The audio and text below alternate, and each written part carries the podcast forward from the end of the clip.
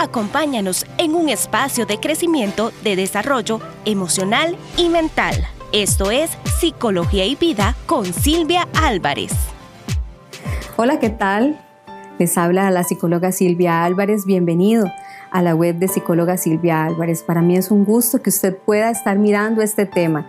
Esto significa que usted está preocupado por sus hijos y que usted se interesa en aprender más para ser un mejor papá, una mejor mamá. El tema que hoy les voy a presentar se llama Echando a perder no se aprende. Esto es un lema que le cambié completamente lo, el refrán popular de echando a perder se aprende, pero en cuanto cuando se trata de los hijos y de las hijas de nuestra de, de esas personitas a quienes amamos, echando a perder no se aprende. Es importante que nosotros podamos ser mejores papás y mejores mamás. Si usted es una tía, una tía mamá, una abuela mamá, un abuelo papá, este tema también es para usted y estoy muy feliz de que usted esté mirando este tema. Vamos a ver 10 puntos en los cuales eh, de una forma muy irónica eh, vamos a, desarrollar lo que usted como papá o como mamá no debe hacer. El punto número uno, comienza en la infancia dándole a su niño o a su niña todo lo que, le, lo que desee, todo lo que su hija le pida, todo lo que su hija, su hijo le pide, déselo. De esta manera, su hijo, su hija crecerá con la idea de que todo el mundo está en deuda con él. Entonces es importante que usted como papá y como mamá les dé un chance, les dé un tiempo cuando ellos están pidiendo algo. El punto número dos es cuando aprenda malas palabras, celébrelo con risas, con aplausos, con globos, con platillos y con toda la sonrisa del mundo y las carcajadas entre todos, porque de esta forma su hijo crecerá eh, creyendo que es muy gracioso.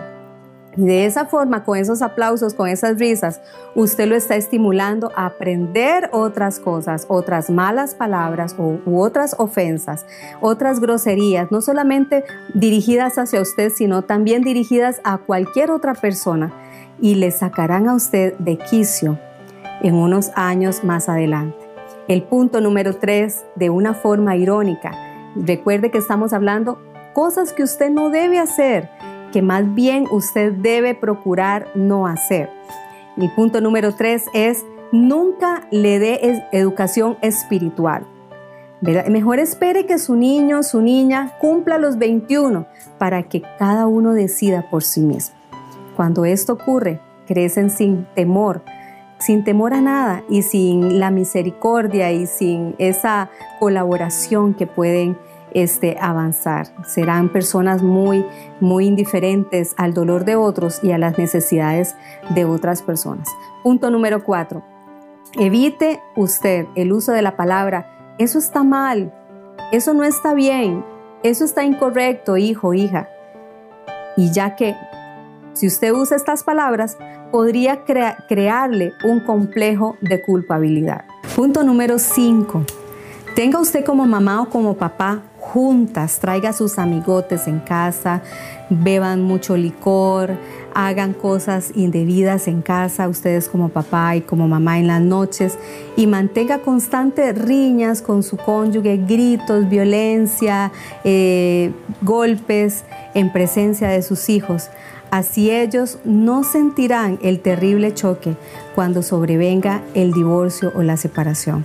Recuerde que estamos hablando 10 puntos irónicos de lo que los papás y las mamás no deberían hacer para poder criar muy bien a sus hijos en valores un espacio de crecimiento personal dirigido a promover herramientas profesionales de salud emocional y mental que le permitirán un desarrollo integral, familiar, interpersonal y social. Acompáñanos cada martes en la serie Psicología y Vida con Silvia Álvarez.